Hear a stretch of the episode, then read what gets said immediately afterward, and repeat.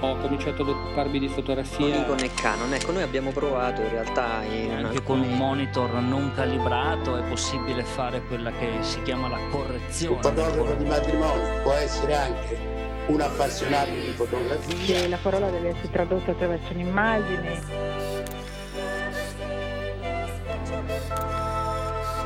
The universe's biggest camera store. Ci avranno sicuramente del, delle focali molto lunghe, dei tele. Nel senso che ci sono alcuni momenti in cui cogli certi particolari e altri in cui non li cogli.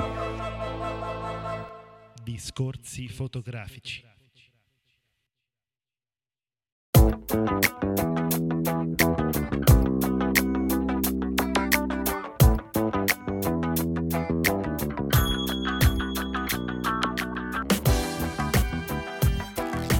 Ciao a tutti, eccoci arrivati alla seconda parte di questo podcast speciale dedicato all'evento Cucina Fotografa Racconta che Federico e Emanuela vi hanno già introdotto nella scorsa puntata. Adesso c'è di nuovo con noi Emanuela che ci racconta eh, brevemente che cosa andremo ad ascoltare questa volta. Ciao a tutti, allora cosa ascolteremo adesso? Ascolteremo due interviste, quella a Carmelo Chiaramonte, uno chef o cuciniere errante come si definisce lui, siciliano, che si è occupato appunto della cucina durante il workshop e l'intervista ad Andrea Di Lorenzo, ovviamente era anche lui un food photographer e ovviamente non è soltanto questo e lo ascolterete di nuovo durante l'intervista. Bene, allora non ci resta appunto che farveli sentire. Eccoci ora in compagnia di Carmelo Chiaramonte, uno chef siciliano e voglio dire insomma sono felice che sia siciliano perché voi che ci ascoltate sapete che molti fotografi bravi, importanti italiani vengono da quella bellissima regione che è la Sicilia e sono contento quindi che anche il nostro chef di, di questa puntata speciale venga da, da, quella bellissima regione. Ciao Carmelo! Ciao, ciao a te Silvio, ciao a tutti! Allora, ovviamente con noi c'è Emanuela che ha seguito il corso Cucina Fotografa Racconta con Carmelo. Ciao Emanuela. Ciao a tutti. Allora, Manuela, io lascerei a te la parola perlomeno per le prime domande, visto che insomma Carmelo già lo conosci di persona. Vai. Sì, come tu hai già anticipato, abbiamo conosciuto Carmelo, io e Ludovica durante il corso Cucina Fotografa Racconta che si è svolto da Italy in aprile, da Italia a Roma. E comincio, diciamo, così, chiedendo, ovviamente Carmelo si occupa della parte di cucina. Mm. E in quale momento della vita, diciamo, hai scelto o hai capito che volevi fare lo chef come mestiere? E che cosa poi ti ha portato a definirti chef errante? Ma io intanto vi ringrazio per l'attenzione perché di solito il pubblico che si occupa di fotografia non chiama quasi mai i cuochi, perché anche noi abbiamo una visione fotografica del nostro lavoro da quando si pubblicano tanto i libri e più avanti ne parlerò.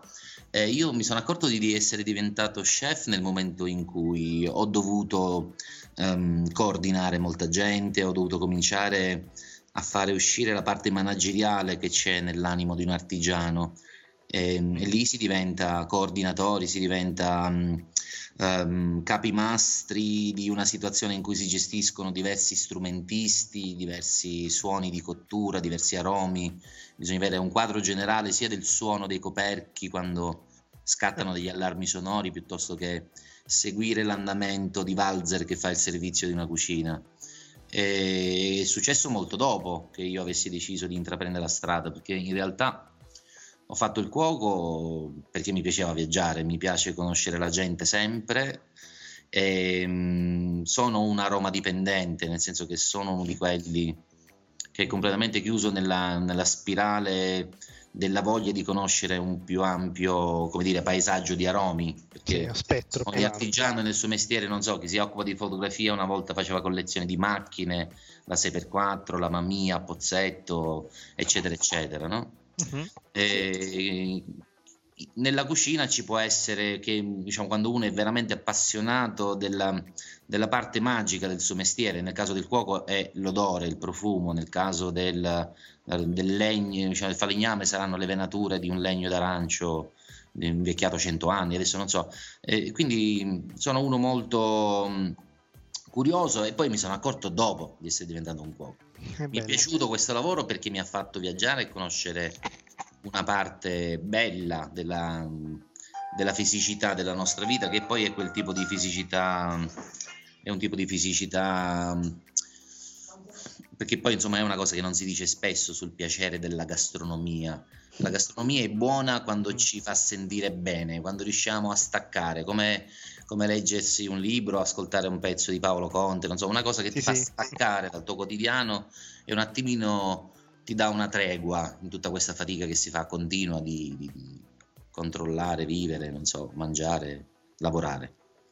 Ok. Esattamente. Sì, poi sono diventato un cuciniere errante. Questa è una Ah. cosa, ehm, è una cosa che viene scambiata con l'Iron Chef, con lo chef pret à porter oppure eh, a domicilio. Io in verità mm, mi sono rovinato perché nel momento in cui ho capito che il mestiere di cuoco, di fornello, di artigiano che elabora dei codici di cottura e cerca di farli bene e poi trasborda sull'invenzione perché poi io sono uno che ha messo molto in discussione il mio lavoro, nel senso che a 24 anni ho cambiato lavoro, ho fatto il vetraio, ho frequentato molto gli ambienti fotografici, io stesso giro da quando ho 16 anni con una macchina fotografica, poi nel corso degli anni me ne hanno rubate, le ho perse, ho un archivio fotografico che ogni volta che lo guardo mi fa parecchio paura perché ho una documentazione inedita di tutto quello che è il mio modo di cucinare viaggiando sui mercati, le situazioni, i paesaggi. Quindi sono anch'io un appassionato di fotografia. E Perfetto. cuciniere errante vuol dire ehm, tracciare una strada che in Sicilia, io non so in Italia perché non conosco persone che fanno l'esercizio del cuoco in questo modo, però è una via completamente inesplorata in cui ci sono collaborazioni, non so come la lezione che abbiamo fatto a Italy, o piuttosto mh, eh, scrivo molto anche per lavoro, scrivo dei libri, mh, sono, sono comunque un ricercatore, uno che reinveste nel proprio lavoro il 20% di quello che guadagna ogni anno ed è, ed è una specie di, come dire, di Sì, sì, passione sì. irrefrenabile perché è una voglia di conoscere le cose che la cucina ti consente. Ehm, Io devo dire invece, così apro una parentesi, Sì, come vi avevo detto prima, non vi piace parlare molto di me, nel senso che può annoiare qualcuno, ci cala il sonno e non dobbiamo rischiare questa cosa. Ehm, perché, come posso dire, ehm, io volevo parlare subito, entrare nel merito di questa cosa della fotografia, la cucina, tutta questa cosa che in questi anni è uscita eh, molto bene, c'è, c'è un grande movimento, no? i blog, l'immagine del cibo, ci sono tanti motivi antropologici per cui prima non se ne parlava e, e bla bla Sì. bla. Eh, ci sono anche dei motivi economici per cui in, in- in- in televisione vediamo moltissima televisione di cucina, costa pochissimo, i Mhm. cuochi non vengono quasi mai pagati, Ah, e, tranne insomma le star e, e come dire ed era, una, ed era una cosa nascosta alla gente poi l'industria alimentare ha scoperto che aveva bisogno di crearsi un bacino pubblicitario più interessante e ha messo in mostra un settore forte dell'agroalimentare italiano oggi una, una trasmissione di cucina ha sei ricette sono sei mini, mini telenovele che tengono attaccati il pubblico a questo inizio sì. ogni È vero, è vero. Piccole Sì. avventure in cucina, insomma, sì. C'è una lettura psicologica abbastanza atroce, perché poi chiaramente il linguaggio è quello americano. Mhm. Comunque sia, comunque sia, io devo dire che mh, a me non è piaciuta la fotografia in- negli ultimi 15-20 anni di quello che è uscito in Italia per quanto riguarda i libri di cucina, perché una foto di un piatto è anche una cosa abbastanza atroce, eh, nel senso che mh, se, se- se la fotografia è già un modo di rubare, trattenere un'arte, come è stata definita, diabolica, di voler fissare le cose del tempo, conserva una bellissima alchimia, ma fotografare i piatti, per quello che si è visto in Italia anche nei libri, sono delle foto molto tristi, nel senso che alla fine non, non raccontano molto se non il risultato finale. Una, una foto di un piatto non può raccontare, forse La deve anche storia. non raccontare, perché mi, mi sembrano dei cataloghi i libri di cucina che vedo in Italia, non, non c'è un approfondimento del gioco fotografico. Io ho visto quest'anno a Parigi, ero a una premiazione internazionale, c'erano 178 paesi presenti e ogni paese aveva portato sei libri di cucina del 2012 e ne ho visti alcuni bellissimi in cui si usa anche la tecnica di radiografia, la foto in 3D, si cominciano a fare esperimenti sugli ingrandimenti della materia. Per presentare un piatto si presentano 20 foto del paesaggio in Ecco, cui è ah, sì, sì, sì. il piatto. delle cose che sono anche degli oggetti belli. Per cui dicendo questo volevo dire eh, diciamo, che sono molto vicino al mondo fotografico e a tutti quelli che si occupano di fotografia vorrei dire di non disperare, perché prima o poi in Italia si riuscirà a fare anche un bel lavoro con le foto sul Mhm. cibo. Sul cibo, certo. Sul cibo.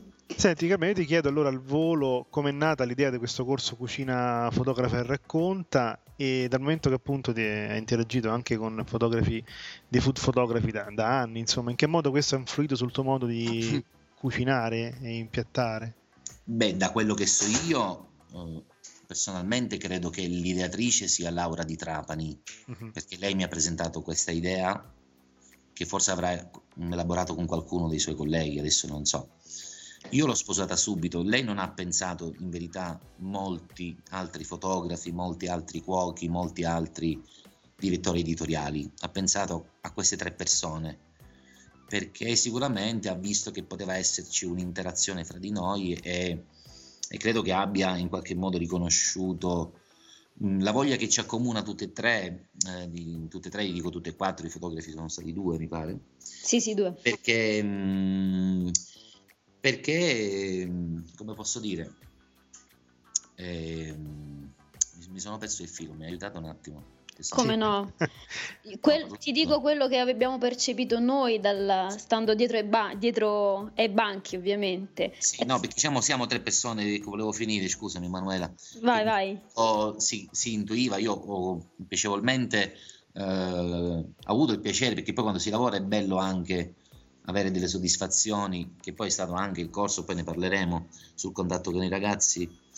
Ehm, che, che insomma siamo le persone che abbiamo in comune la voglia di ricercare perché è molto superficiale come si rappresenta il, il cibo oggi in Italia, è completamente superficiale, talmente ridicolo, cioè tutte queste rivistine, queste cose, chiunque si improvvisa a fotografare delle ricette senza capire che non è la ricetta, la ricetta è la cosa finale.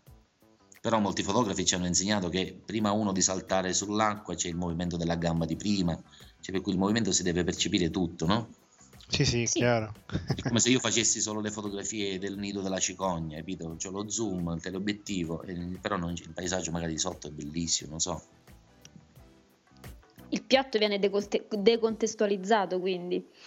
Il piatto viene raccontato per metà, le ricette sono tutte delle mezze verità, intanto come testo, perché non dicono mai la nascita, l'origine, l'idea, il momento in cui è caduto la vongola dentro la crema di pistacchi, l'ho assaggiata, era buonissima. Ho pensato, ho visto Siddhartha e ho fatto un riso indiano con le banane.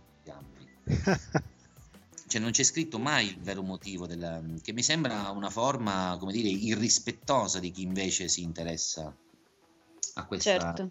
a questa, a questa fetta molto importante dei nostri sensi, perché parliamo di vista e parliamo di olfatto e tatto.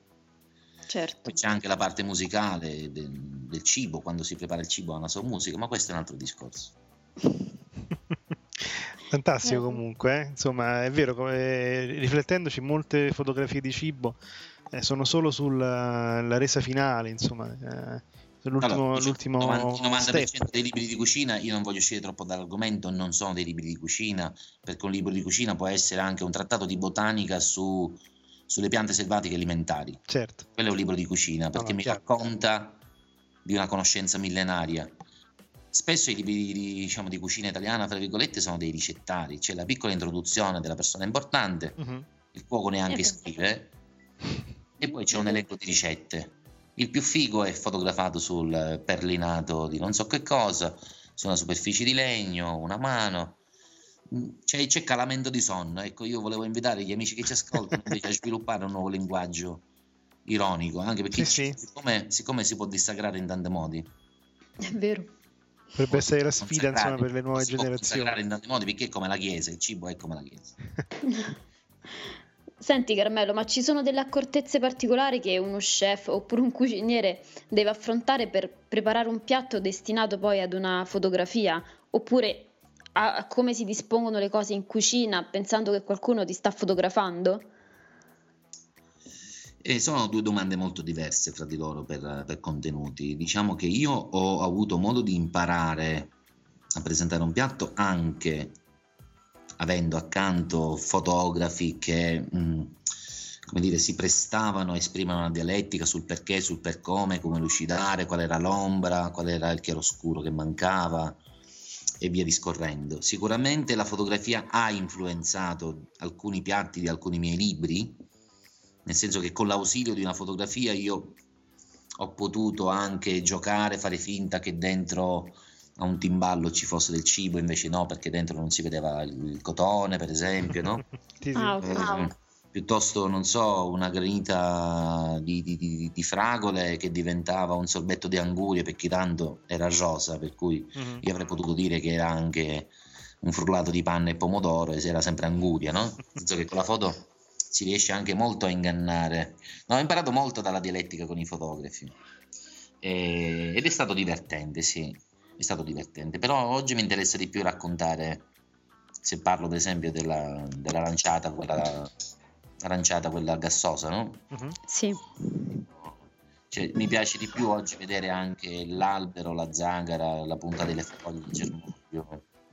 Mi, mi, piace di più vedere questa parte gastronomica perché ci si sta dimenticando della mammella. Dell'origine, quindi. Sì, sì, sì, sì, sì, si sta dimenticando perché comunque non si può non legare la, campa- eh, la cucina come fenomeno agricolo, botanico, è strettamente legata alla natura e oggi la si rappresenta su materiali che vabbè definire poco sanitario mm-hmm. wow. mm.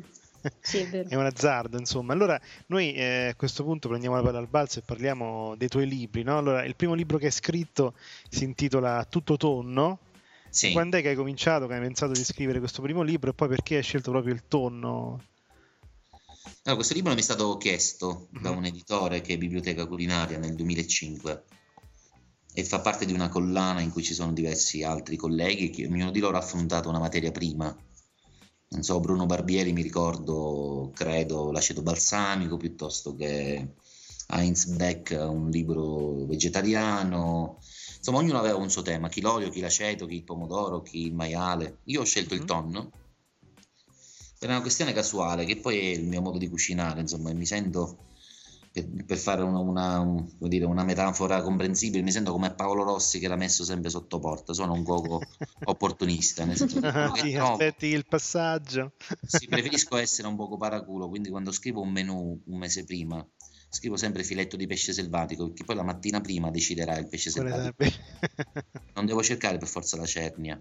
Certo. Perché se poi non la trovo devo comprarne una che non mi piace. No, quello è fondamentale. Eh, devo tenere la libertà di poter scegliere la cosa migliore, perché il cibo finisce sempre in bocca alla gente. Mm. E, e, essere cuochi, insomma, è un, una questione anche, come dire, paternale, no? Patriarchica, se vogliamo. Non è solo è l'altra parte no, della... Sì, sì, è una cosa anche di coscienza, diciamo. Se uno eh. lo prende bene come lavoro. No? Sì, sì, sì, non finisce quando tu finisci di cucinare, ma finisce quando la persona mangia quello che hai cucinato, no? Il tuo lavoro. Sì, che tu hai comprato, che tu hai scelto, però io sono opportunista nel senso che cambio sempre idea, faccio le cose all'ultimo momento. Quindi giro in curva a 190. Ma se, questo vuol dire girare in curva. Comunque io mi riesco a mettermi in difficoltà per fare la cosa migliore, però mi piace di più. Uh-huh e quindi ho scelto tonno a maggio perché veniva il fotografo in quel periodo. Ah, ok. Perché il, il mese del tonno è maggio, proprio la riproduzione di questo pesce, no? Quindi non è il mese in cui si pesca, ma o è, è il mese in cui si riproduce? I pesci azzurri, diciamo, è un periodo diciamo, in cui tutti i pesci azzurri si avvicinano alle acque più chiare perché mm-hmm. depositano le uova sulle scogliere, i pesci azzurri, pesce spada, sgombro, alici. Sì, sì. Si accoppiano eh. in prossimità, emergono. Mm-hmm quindi i torni emergono a maggio, tant'è che poi è il periodo in cui sono più saporiti. E ho fatto, diciamo, da questo opportunismo che cosa ne è uscito fuori? Che sono inciampato, perché poi diciamo, essere opportunista, cambiare idea all'ultimo momento significa che si può anche diciamo, inciampare su delle belle cose. E ho scoperto che poi era una cosa che non era stata mai pubblicata in Italia, che fino a 50 anni fa in Sicilia esisteva, in Calabria, in Sardegna, esisteva un codice di taglio del tonno come c'è per il maiale, il vitello, uh-huh. no? che in Sicilia è fino a 28 tagli diversi. Insomma, c'è tutta una storia, tutto... quindi ho avuto la possibilità di pubblicare proprio un codice di lavorazione di un prodotto, che di solito è molto raro in Italia. Sì, infatti. Hai scoperto tutto, si è scoperto, no? Sembrerebbe così. Sembrerebbe, eh. sembrerebbe. Sembrerebbe così. Perché, perché poi la cucina, soprattutto l'alta cucina, parla a se stessa, Eh, sì. parla molto intorno. E mh, da questo punto di vista, secondo me, è un po'. Sì, spesso succede anche con altre discipline artistiche. Non posso rimproverare i colleghi che debbano fare anche ricerche, perché in realtà io le Mm. posso fare perché le ho volute fare e mi sono staccato dalla scatola del ristorante. Però ho fatto vent'anni, eh, ho fatto mezzo fondo di cucina serio. sì, sì. E quindi sono usciti 28 piatti di ricette assolutamente inventate per una parte, assolutamente storiche dall'altra. S- sono ricette in cui tutto è stato fotografato sul bianco senza mettere le virgole o le parentesi di un piatto, le sottolineature di una cornice. Eh, Ed è uscita una parte molto fisica di questo animale, anche perché abbiamo pubblicato tan- tagli che di solito in un tonno possono mangiare solo due persone, perché magari quel tipo di filetto della testa pesa solo 200 grammi, quindi lo mangeranno al massimo due persone, no? Sì, sì. Quindi una cultura mh, che, che- che una volta, al contrario di oggi, divideva, attenzionava, seguiva, distingueva. Oggi invece noi tonno è una cosa che prima uscita dalla scatoletta e ora siamo tutti appassionati di sushi. Però nel frattempo, diciamo 50 anni fa, invece si codificava con 28 nomi diversi, no? Mhm. Sì, Io sì. sono appassionato della parola italiana, conoscere delle parole nuove, specialmente nel campo gastronomico, per me è un piccolo piacere. Certo. E poi soprattutto è una lezione di cucina che ho ricevuto da artigiani intervistati per caso, che mi hanno disegnato il libro, perché alla fine me l'hanno disegnato loro, per quello dico Paolo Rossi. Cioè, io l'ho dovuto solamente scrivere e poi inventare delle ricette. Sì. Sì. Certo. Il fotografo di quel libro è Tomas Kavcic, un, un- un fotografo sloveno molto loquace. Mhm. Mezz'ora ti fa la testa quando ha un pallone perché non finisce mai di parlare. È un entusiasta, lavora bene. Sì. Beh, se quello è importante. Sessantenne, una grande esperienza. Sì. Carmelo, ci hai parlato foto- delle foto del cibo e hai detto che erano su fondo bianco senza cornice di piatto. Io mi ricordo che l'abbiamo sfogliato durante il corso il libro e c'erano Sì. delle foto in bianco e nero che ricordavano però un reportage. Ma guarda, è stato il mio primo libro. Io non ho seguito l'impaginazione e tutto perché l'accordo, diciamo, è stato questo. È stata un'esperienza molto importante per me perché ho scritto, ho fatto una ricerca molto, come dire, molto insidiosa perché poi diciamo nel mondo del mare ci sono anche tanti falsi, devi avere una bella bibliografia da consultare. Mm. E, mh, c'è una parte di bianco e nero che narra le scene del mercato, le scene fuori dalla... Sì, in effetti potrebbe essere una cosa che stona. In realtà a me non ha dato mai tanto fastidio, perché sicuramente il taglio delle foto dei piatti è molto, mh, molto new, molto recente, no? Mentre poi le foto sono in bianco e nero delle scene al mercato. A me Però non ha dato fastidio. Ti ha dato fastidio? No, no, assolutamente. L'ho È trovato scelta, non so, piacevole. di- diciamo di- di- non so se è una scelta dell'editore o c'era il direttore editoriale che ha fatto questa scelta. Sicuramente ne è uscito un libro che è nella collana di questi autoritratti, oggi viene ancora domandato, viene chiesto, anche se gira poco, perché è bello quando uno fa un lavoro che è un lavoro che deve essere utile e che deve durare. Io il libro non, non avevo nessuna intenzione di farlo per celebrarmi, e quindi l'ho pensato come una piccola, come dire, verità di, di quello che è il mondo della gastronomia, no? Certo. Perché diciamo, non sappiamo, per esempio, che esistono, che so, 18 nomi degli sgombri in Italia, no? Io ho messo Ah. queste cose piuttosto che i 12 nomi del tonno in Italia, in Inghilterra, in Portogallo, in Spagna, ho messo tutte queste notizie. E poi ho messo in chiaro soprattutto una cosa, perché mi ricordo 15 anni fa qualsiasi cosa si muovesse, che avesse la pelle grigia, si chiamava tonnetto, no? No, questo mi è Poi, nuovo. poi ho scoperto che tutto quello che si mette in scatola in Italia e si chiama tonno sottolio, in Mhm. realtà può essere la carne di 80 pesci diversi che Ah, si pescano in tutto il mondo, perché la famiglia è molto estesa. I tonni maggiori sono quattro, c'è l'obesus, c'è il pinna gialla, c'è il, il- il tonno rosso che non è solo da noi, c'è, c'è in tutto il mondo, c'è il tonno McCoy, ci sono altri 65 tonni, più o meno grandi, piccoli, strani, striati, allitterati, no? È Bello. bello È un mondo. sì. bello perdersi quando c'è dietro un piatto poi c'è questo mondo, capito? Sì, sì, assolutamente. E mm, a me mi annoia molto la celebrazione, l'autocelebrazione gastronomica di questi tempi. Invece c'è, c'è ancora molto, mo- molto da recuperare su, su quello che prima era una cosa che passava solo verbalmente. Perché chi ha scritto i, cuci- i libri di cucina a inizio Novecento era o un nobile o un notaio, ma scriveva anche minchiate qualche volta. Sappiatelo. Ha scritto veramente quello che succedeva nella gastronomia italiana. Mhm.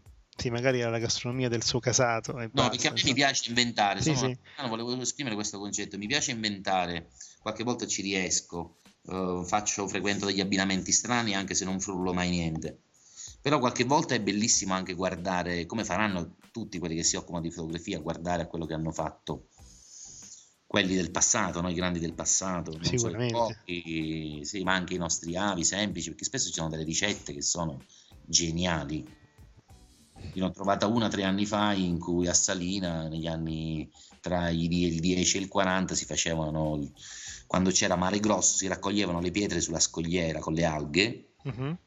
Dove il mare proprio arriva a baciare lo scoglio, sassi grandi quanto un pugno, poi si soffriggevano in, in pentola con un pezzo di cipolla, si metteva l'acqua di rubinetto e si faceva una zuppa di pietre che poi si versava sul pane tostato, Che bello. che già a raccontarlo sembra una fiaba, no? Ah, Quando poi inciampi su queste ricerche, in queste, no? in queste carattere, bellezza del carattere italiano, insomma, ancora sono certo uno poi vabbè, basta, non voglio sentire parlare più di italiano, invece qualche cosa bella c'è da... C'è ancora da dire, si ha voglia. Ha voglia quanto c'è. No, poi io il piatto l'ho provato ed è, ed è assurdo, è un piatto assurdo. Sì, è assurdo perché è buono o proprio Assurdo assurdo? perché dopo mezz'ora comincia a profumare di cozze di vongole. Ah, Sì. Ci credo. Profuma di mare, me- metterebbe in imbarazzo un vegetariano, vegano, mhm. perché comunque è vegetariano questo piatto. Sì, ma si cuoce anche l'alga, eh? Non ho capito, ho solo Eh la pietra. sì. Alga, sì, fai una zuppa di pietre con queste alghette attaccate. Sì, sì, Però dopo mezz'ora, appena comincia a sobbollire, esce fuori la vongola e la cozza. eh, certo. E questa è cultura gastronomica italiana. È quasi, assolutamente. piatto, è quasi un piatto design che se tu vai a Berlino ti battono le mani da qui fino a dopodomani. Sì, sì, sì. Invece era un piatto della cultura popolare, insomma. Sì, invece in Italia noi facciamo i scambi girati al contrario, con salsa più curry, più fave di tonga e trick track e bomba in mano.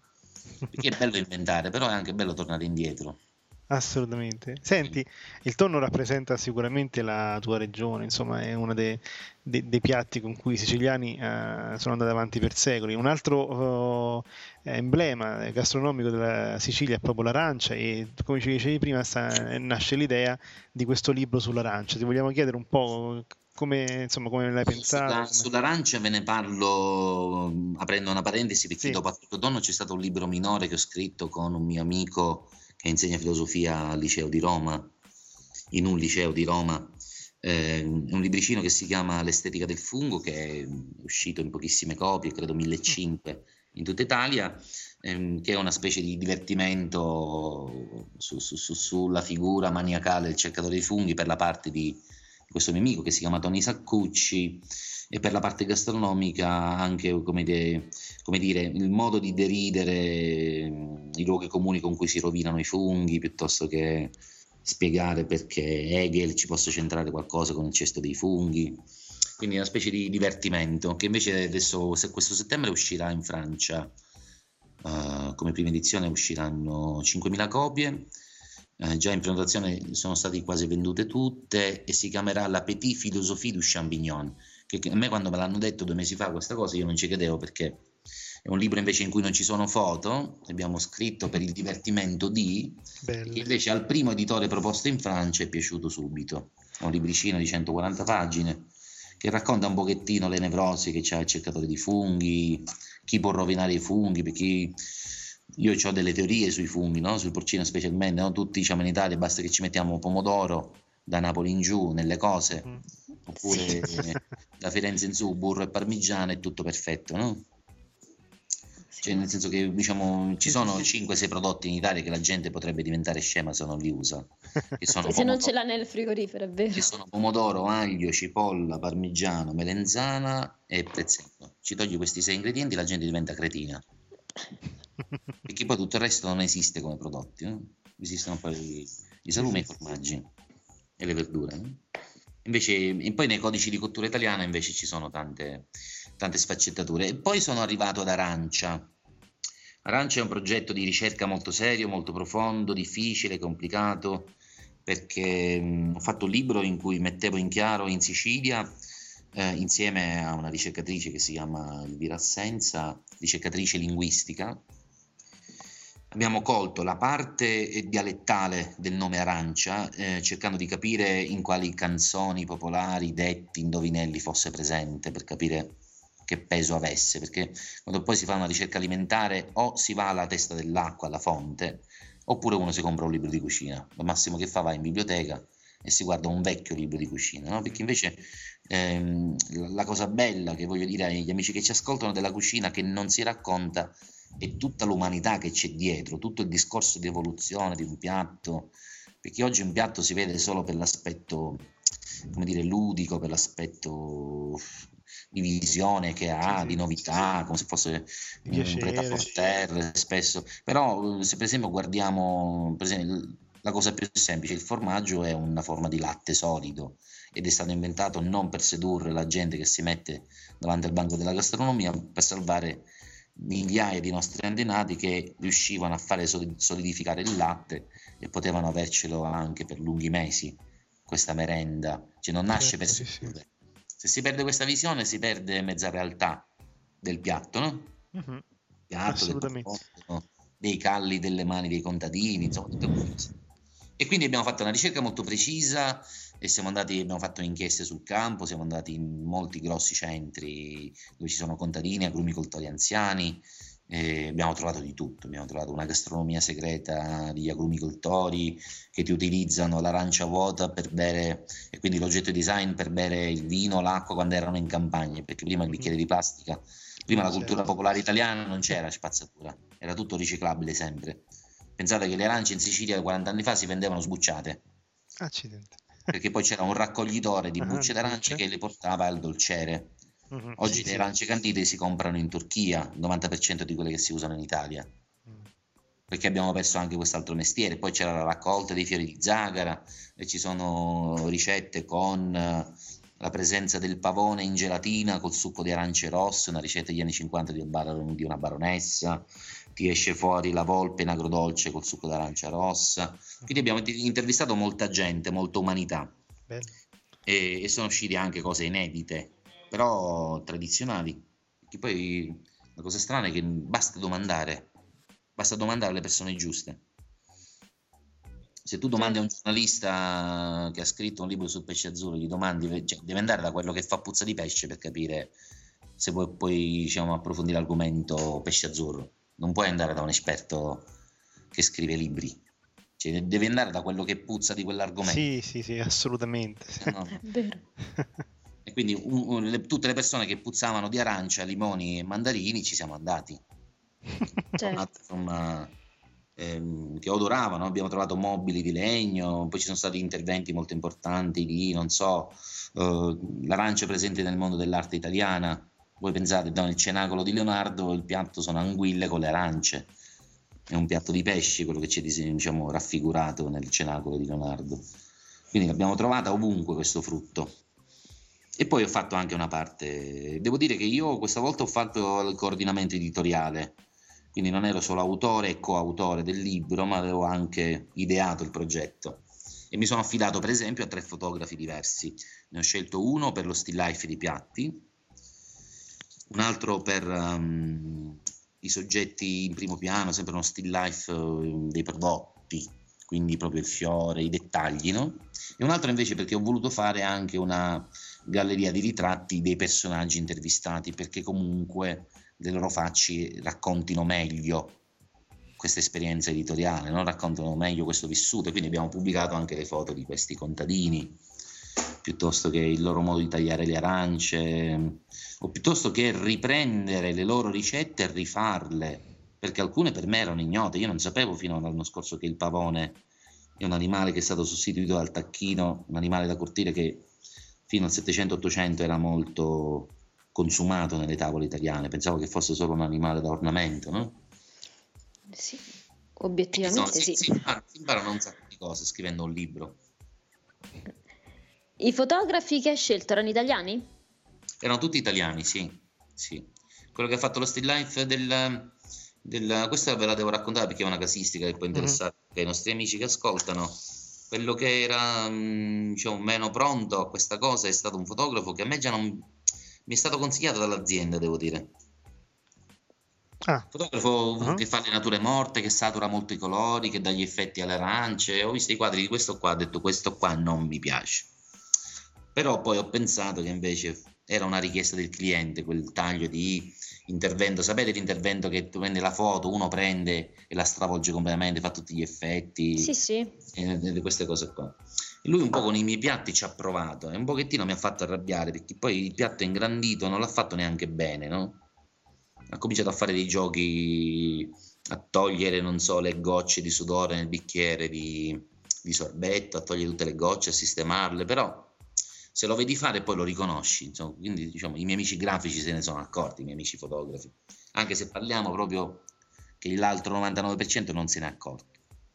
Però ancora ci sono dei professionisti che certo. lavorano, che hanno queste idee, no? Su, cioè, no, non voleva farmi fare il fumo per fotografare il pesce perché lui voleva farlo finto. Ah sì, come ah. molti. Sì, Io non sì. l'avevo visto mai che c'è il programma per fare il fumo finto. Ci sono rimasto anche parecchio basito. Perché così lo, lo metti come, come, dici tu, capito? Eh, lo metti come vuoi. No, cioè, vedo di che stiamo parlando. La fisicità che esce dall'immagine è sempre un'altra. Assolutamente. Cioè, non... Vabbè, comunque. Però per adesso erano, sì, tutti italiani, sì. Uno... Tutti e tre siciliani, anche se uno vive nelle Marche. Vabbè. Sì. E basta. Non so, c'è, avete qualche altra curiosità che vi viene in mente a voi? Sì, no, una, una cosa che volevo chiederti, come si può emozionare con un piatto fotografando? Fotografando? Foto- sì, diciamo con la fotografia di un piatto, cosa deve trasmettere? Ma sai, sono situazioni in cui bisogna vedere intanto uno in che momento della sua vita si trova quando guarda quell'immagine. Io devo dire che emozionarmi, avendo visto una foto, mi è capitato qualche volta, forse per narcisismo culinario, di un paio di miei piatti, quando il fotografo lo ha fatto uscire fuori, ho visto che proprio aveva compreso come dire, la fisicità di quel piatto, piuttosto che... E allora mi è successo con un fotografo che, che mi piace molto, che si chiama Francesco Scatà, può essere? Sì, può essere. Non mi ricordo se il nome è Francesco, comunque si chiama Scatà mi pare che sia di Padova o di Vicenza o veneziano, comunque Veneto. Veneto. Eh, però io emozionarmi vedendo altre, a me piace di più la somma delle immagini, per esempio in un libro. Per quanto riguarda il mm. cibo, a me le foto che mi piacciono di più del cibo sono quando, quando vedi la foto di qualcuno che mangia, di una tavola, mi piace di più quell'insieme piuttosto che eh, l'aspetto, come dire, diciamo, adesso diciamo, abbiamo una, una, realtà in cui noi siamo tutti più o meno, viviamo single, no? Il, il piatto singolo racconta, ripeto, sempre una, una, sola parte. Mi piacciono di più le foto delle tavolate. Eh, sì, del cibo vivo, insomma, ecco, perché molto spesso appunto, se, sembra, sembra, congelato, no? Sembra... Sì, sì, mi commuovono diciamo le foto degli anni 50 italiani, le collezioni alinari, no? in cui ci sono questi contadini che spellano un maiale, no? tutte le scene per preparare i salumi di una volta, no? Sì, sì. Questa, tutto questo acciaio, tutta questa ceramica, piastrelle che ci ha tolto la poesia del cibo, perché una volta era veramente la cornice era fantastica. Sì, sì, era il tavolo di campagna. Il piede, il piede di quercia, un porco appeso, mm. questa gente che sui tavoli di legno facevano tutta questa materia con la scusa della carica batterica ci hanno privato anche degli oggetti giusti per cucinare le cose. Sì. Ti ricordi Silvio, c'è arrivato un, un reportage detto un antropologico sì. proprio sulla lavorazione del maiale in campagna. Sì. E noi l'abbiamo ovviamente presa a volo e pubblicata sul nostro sito. Ha avuto anche moltissimo successo. Mm. Diciamo invece che le foto di oggi è difficile che mi emoziono. Sì, mm-hmm. diciamo che mi, mi, può capitare di emozionarmi invece seguendo uh, Manuela seguendo una fase didattica, il confronto, perché alla fine certo. la cosa che mi è piaciuta, per esempio, di questo corso, voglio raccontare due minuti questa esperienza. Um, è il fatto che in verità non mi aspettavo, ma quasi tutti non si intendevano di cucina, comunque non erano persone del mestiere o che lo, fre- lo hanno frequentato. E, e, questo è stato interessante perché, mm, perché chiaramente c'è anche una, forza, una, forma di pathos che si avvertiva in alcuni che temevano di sbagliare, di fare una cosa piuttosto che un'altra, che hanno cominciato a vedere, perché un fotografo si riesce a capire anche le fasi, sicuramente aiuta il cuoco, si aiutano a vicenda a capire meglio che cosa devono raccontare con un'immagine, no? Sì, sì. Certo. Se, c'è, se, c'è, una conoscenza della materia, viene bello, non sempre è così. Poi ci sono sai, i reportage da rivista, non è che ci sono cose che vanno per il sottile, ma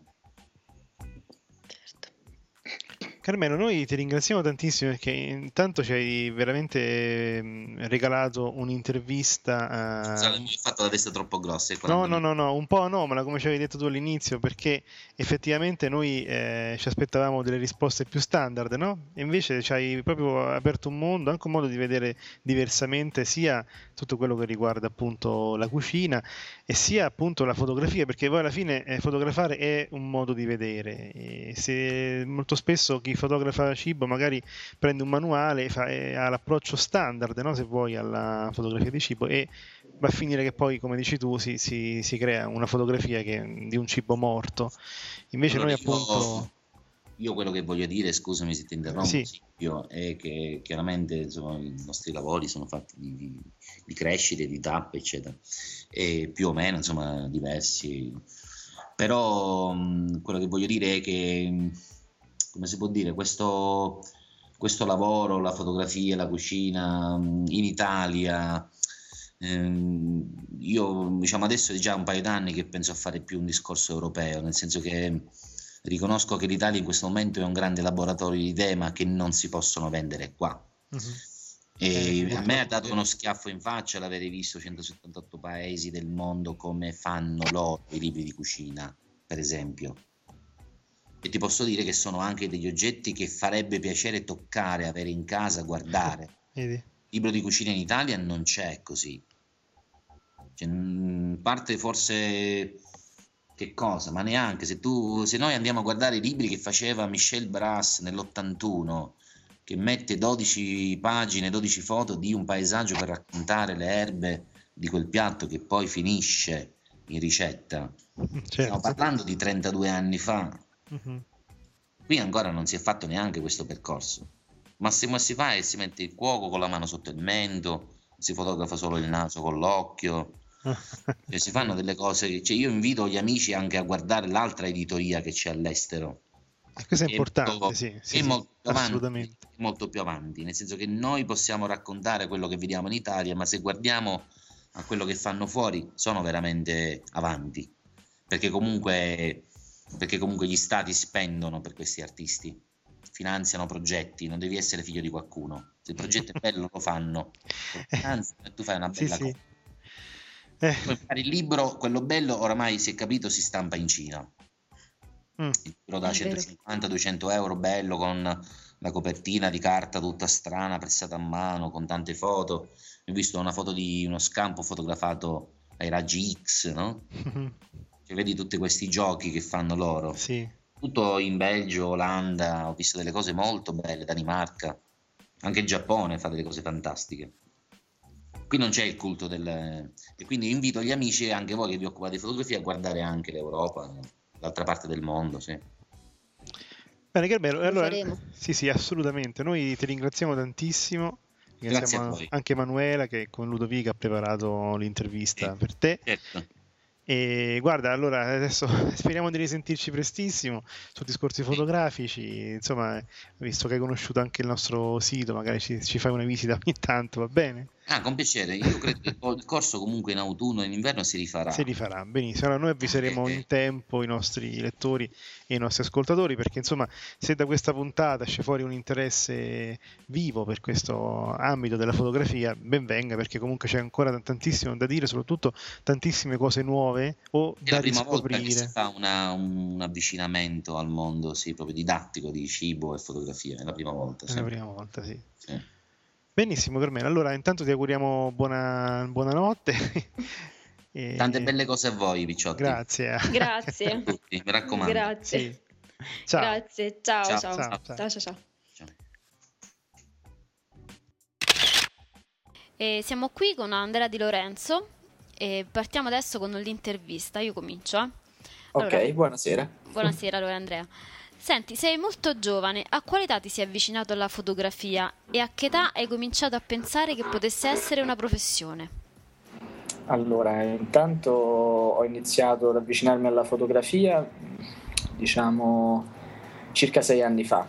Mm, iniziato, la mia carriera è iniziata, diciamo, partendo dal DAMS con un'idea di diventare regista, salvo poi, durante l'Erasmus, eh, cambiare, mutare in forma fotografica, prendendo in mano la mia prima reflex e iniziando tutto il percorso che oggi mi ha portato ad essere un professionista.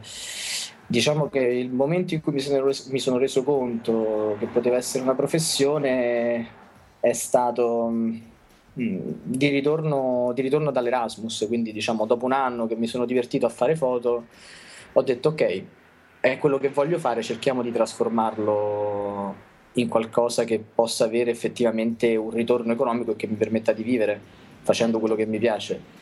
Ho avuto la fortuna, eh, ma anche la tigna di andare a cercare questa fortuna, di incontrare un fotografo come Filippo Antonello, che è un- uno dei fotografi di scena del cinema italiano più famosi e bravi che abbiamo ad oggi, e ho iniziato a fargli da assistente. Dopodiché si sono succeduti collaborazioni, prove, cibando, insomma, ho avuto tutta una serie di, di esperienze che mi hanno portato oggi ad essere un fotografo principalmente di food e di cinema. Ok, senti, allora noi a po- proposito perché hai detto che sei un fotografo di food, ti abbiamo conosciuto durante un evento che era Cucina Fotografa Racconta, organizzato da Italy Roma, e lì eri proprio un docente di food photography. È stata la tua prima esperienza come docente? Come ti sei trovato? Allora, purtroppo no, non è stata la mia prima esperienza come docente. Io scherzo sempre sul fatto che preferisco fare piuttosto che insegnare, perché penso, eh, diciamo, di insegnanti più bravi di me ce ne sono, quindi parto sempre da questo presupposto. No, però è stata una bellissima esperienza perché mi ha permesso di, oltre ad approcciarmi a persone come voi, che comunque eh, vivono il mondo del food in una maniera diversa, con una grande passione sempre, eh, ma dal punto di vista magari più giornalistico oppure anche da semplice amatore, mh, confrontarmi con queste vostre, con voi mi ha permesso anche diciamo di crescere, di capire come... Aspetta, eh, che mi sto un attimo arrampicando sugli specchi. Mm, Tranquillo?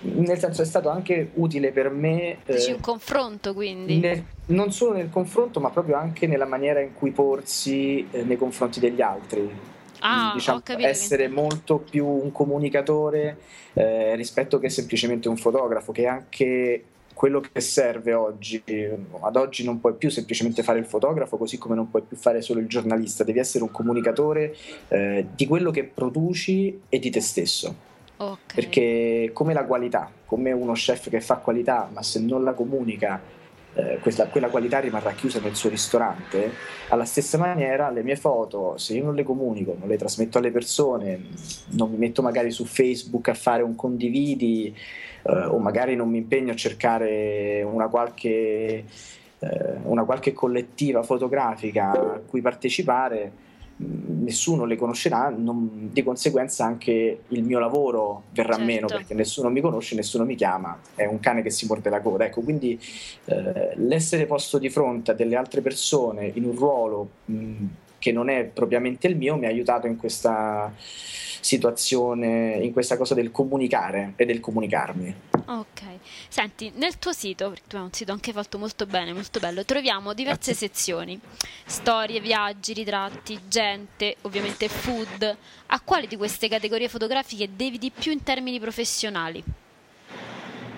Allora, professionalmente, beh, ovviamente il food, perché comunque è, quel- è il mio ambito di specializzazione su cui sto lavorando principalmente adesso però allo stesso tempo anche al cinema.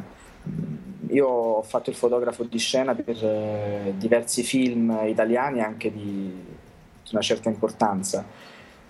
Purtroppo ultimamente non, eh, non, sono riuscito a farne altri, però ecco, il lavorare su un set, quindi fare un lavoro reportagistico all'interno di un eh, grande gruppo di lavoro in cui tu comunque sei diciamo non l'ultima ruota del carro, però devi farti vedere il meno possibile, eh, mi ha aiutato a fare un tipo di lavoro molto simile poi eh, nella, nelle cucine all'interno delle brigate, perché lavorare all'interno di una brigata, magari 10-15 persone, fotografare certo, immagino, infatti... persone al lavoro, devi essere assolutamente un ninja sì, devi, sapere, devi, sapere, come, ti muovo, come si muovono, devi saperti muovere ed agire di conseguenza. Ed ecco, questo, il lavoro sul set mi ha aiutato tanto poi eh, all'interno delle cucine, certo. assolutamente. Ok, senti, fra le varie esperienze che hai avuto all'interno appunto delle, delle cucine, anche di illustri, diciamo, italiane, cosa ti, insegna- cosa ti hanno insegnato loro, cioè nel senso gli chef? A nel modo Ma... di comunicare il piatto, la portata? Allora, mm, parto facendo un piccolo excursus su quella che è stata la mia prima esperienza nel food. Io ho fatto il mio primo servizio in un ristorante al Pagliaccio di Roma, mm, okay. due stelle Michelin, e si tratta ormai di tre anni fa. Solo che io all'epoca non sapevo assolutamente cosa significasse il fatto che questo ristorante aveva due stelle Michelin, non sapevo assolutamente chi fosse Anthony Genovese. Certo. Quindi diciamo mi sono affacciato su questo mondo da esterno ed è stata una fortuna. È stata una fortuna perché da lì eh, l'ho affrontato con molta leggerezza eh, e, e sono andato avanti con questa leggerezza, cioè interessandomi sempre di più aiutato anche, come dici te, da chef che prima che chef sono delle persone in alcuni casi straordinarie e non faccio nomi solo perché ne dovrei fare davvero tanti e poi ho paura di dimenticarmene qualcuno. Meno male che ce ne sono tanti. No, no, ce ne sono tanti, ci sono tantissime persone che sanno fare il loro lavoro, che hanno una passione sconfinata e non ti dico semplicemente eh, i grandi chef che magari ad oggi hanno una stella, due stelle, tre forchette, quattro forchette, quello che è. Eh, magari ti parlo anche semplicemente dei giovani. Mm-hmm dei più giovani di me, perché oramai ho 30 anni, tu prima dicevi giovane, ma in realtà nel mondo della fotografia sono quasi vecchio. Beh, dai, dai, dai. Che... No, e quindi anche questi giovani, tantissimi, che sono davvero spinti da una passione incredibile e ti trasmettono questa passione al di là poi di quello che può essere diciamo leggere il piatto, vedere il piatto, certo. imparare a fotografarlo, davvero la cosa che io ho imparato da loro è la passione per questo mondo dell'enogastronomia eh, che, che, mi ha stupito, mi ha stupito perché davvero di cose da imparare ce ne sono tantissime, io ad oggi davvero sono, mi pongo sempre come un alunno nei confronti di un maestro, cioè, sempre con una grande dose di voglia di imparare okay. da loro. Senti, con il tempo e l'esperienza avrai sviluppato un tuo modo di vedere e rappresentare il cibo. Quando hai deciso di seguire, se la segui, una linea specifica? Mm, guarda, in realtà continuo a cercare una linea specifica, o meglio, mm, ogni volta che mi capita di fare un servizio, che possa essere il grande ristorante, così come magari una pizzeria, per fare sì. un esempio, mm, cerco sempre di sforzarmi di andare oltre quello che ho fatto e quello che potrei fare e dire ok, cosa posso fare di nuovo? In che maniera posso divertirmi? In che maniera posso tirare fuori qualcosa eh, che sia un bene per il cliente, perché comunque il cliente viene sempre in primis, ma che abbia anche un forte ritorno per me, sia personale che di immagine. E quindi mh, dirti che ho una linea non lo so, ecco, ti posso dire che ho, ho, imparato nel corso del tempo a essere un grande amico della luce ambiente, che davvero in alcuni casi ti permette di realizzare delle foto meravigliose. Mm, però al di là di quello cerco sempre di migliorarmi e di trovare nuove maniere di esprimermi e di fotografare e di guardare al piatto. Ok, senti, molti chef, lo sappiamo, ce l'hanno detto anche durante il workshop da Italy, scelgono sempre gli stessi fotografi o lo stesso fotografo. Ti è mai capitato di essere stato scelto?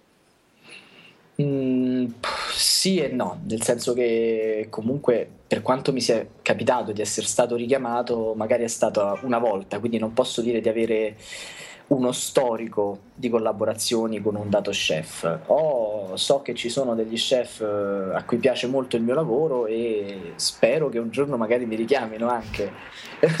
Te lo auguriamo ovviamente. Senti, Però, sì. una cosa, senti, parlaci un attimo dell'esperienza di Cibando e cosa ti sta dando sì. a livello professionale.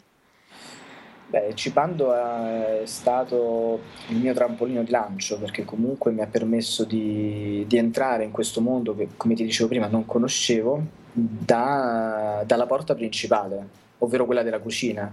Eh, mi ha buttato dentro le cucine in primis come fotografo e in un secondo momento mi ha buttato dentro le, dentro le cucine come comunicatore, come creative manager e come photo editor. Sei cresciuto quindi, quindi, sono cresciuto a livello sia di figura, eh, di conoscenza del, dell'ambiente e anche ovviamente è stata un'esperienza che eh, ha formato le mie qualità così come la mia maniera di lavorare all'interno di una società e di far sì che questa società possa crescere anche attraverso i miei sforzi. Quindi devo, eh, non dico tutto, ma quasi tutto di quello che sono nell'ambito food a Cibando. Okay. È stato davvero... Una pietra miliare, un trampolino sì, sì. di lancio. Sì, sì, no, davvero. Cioè, lo dico senza mezzi termini perché io mi rendo conto che è stato un do out des, nel senso che io anche ho dato tantissimo, soprattutto sotto l'aspetto dell'immagine, eh, alla, a Cibando. Però è anche vero che Cibando mi ha permesso di fare tutto questo e quindi insomma sarò sempre grato a Gook, Gook Kim che è il CEO di Cibando per avermi dato questa possibilità. Ok, senti, torniamo un attimo ai film. Sì. Perché come ci hai detto sei stato su diversi set di film italiani anche importanti. Qual sì. è stata l'esperienza tecnicamente più difficile? Guarda, senza ombra di dubbio l'Amazzonia, quando sono stato nel gennaio dell'anno passato a girare con Giorgio Diritti proprio a Manaus, nel cuore della foresta amazzonica e in particolare anche sul fiume. Abbiamo girato in una favela, una favela che okay. purtroppo poi è stata quasi totalmente distrutta da, da un incendio poco dopo la fine delle riprese e a volte in condizioni meteo anche abbastanza difficili, proprio che ti, diciamo a livello proprio tecnico che ti mettono in difficoltà, perché arriva una pioggia, arriva un monsone e ecco lì che la macchina fa un bel bagno di acqua e certo. ti ritrovi a dover lavorare in una situazione tecnica difficile, ma al di là di questo ovviamente anche proprio in una condizione ambientale eh, non facilissima. Certo, sicuramente non, non contestualizzata all'Europa, insomma. No, no, è una cosa totalmente diversa, ma mm, nello stesso tempo è stata anche una delle esperienze che a livello non solo di cinema, ma anche di viaggio mi ha dato di più, perché comunque, eh, come ti ho detto, mm, passare una gran parte del tempo, non solo delle riprese, ma anche della giornata all'interno di questa favela, eh, diciamo, ti fa vedere dopo le cose in una maniera diversa. Certo, sicuramente. Senti, proprio su questo, anche sempre sul tuo sito c'è la sezione travel, quindi i viaggi. Sì. Ci sono anche delle foto dell'Etiopia e di altre parti, anche sia Europa che non Europa. Quale, ha, quale esperienza è stata più, diciamo, toccante o ti ha lasciato di più umanamente?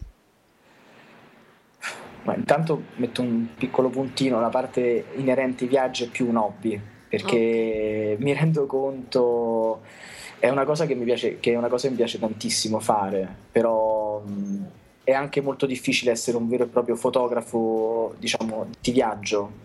Ci vuole un impegno che a volte anche per il, per il tempo che io impiego in questi paesi, eh, che passo in questi paesi, non è, non è paragonabile. Comunque, ritornando alla domanda, l'Amazzonia, come ti ho detto, è stata personalmente un, un colpo allo stomaco perché ti ritrovi a contatto con un altro tipo di umanità, con persone che nonostante abbiano poco, nonostante le difficoltà, sorridono, passano il, cioè, passano il loro giorno a sorridere, che poi ci sia un grande problema di criminalità, di disoccupazione, eh, bambini che magari vengono venduti agli europei che vanno in Brasile per cercare figli e insomma i problemi ci sono, Sì. eh, ti fanno guardare alla vita in una maniera diversa, così come navigare di notte eh, sul Rio delle Amazzoni nel eh, buio più totale, nel silenzio più totale, con ogni tanto semplicemente magari un uccello o una scimmia che urla, anche quella è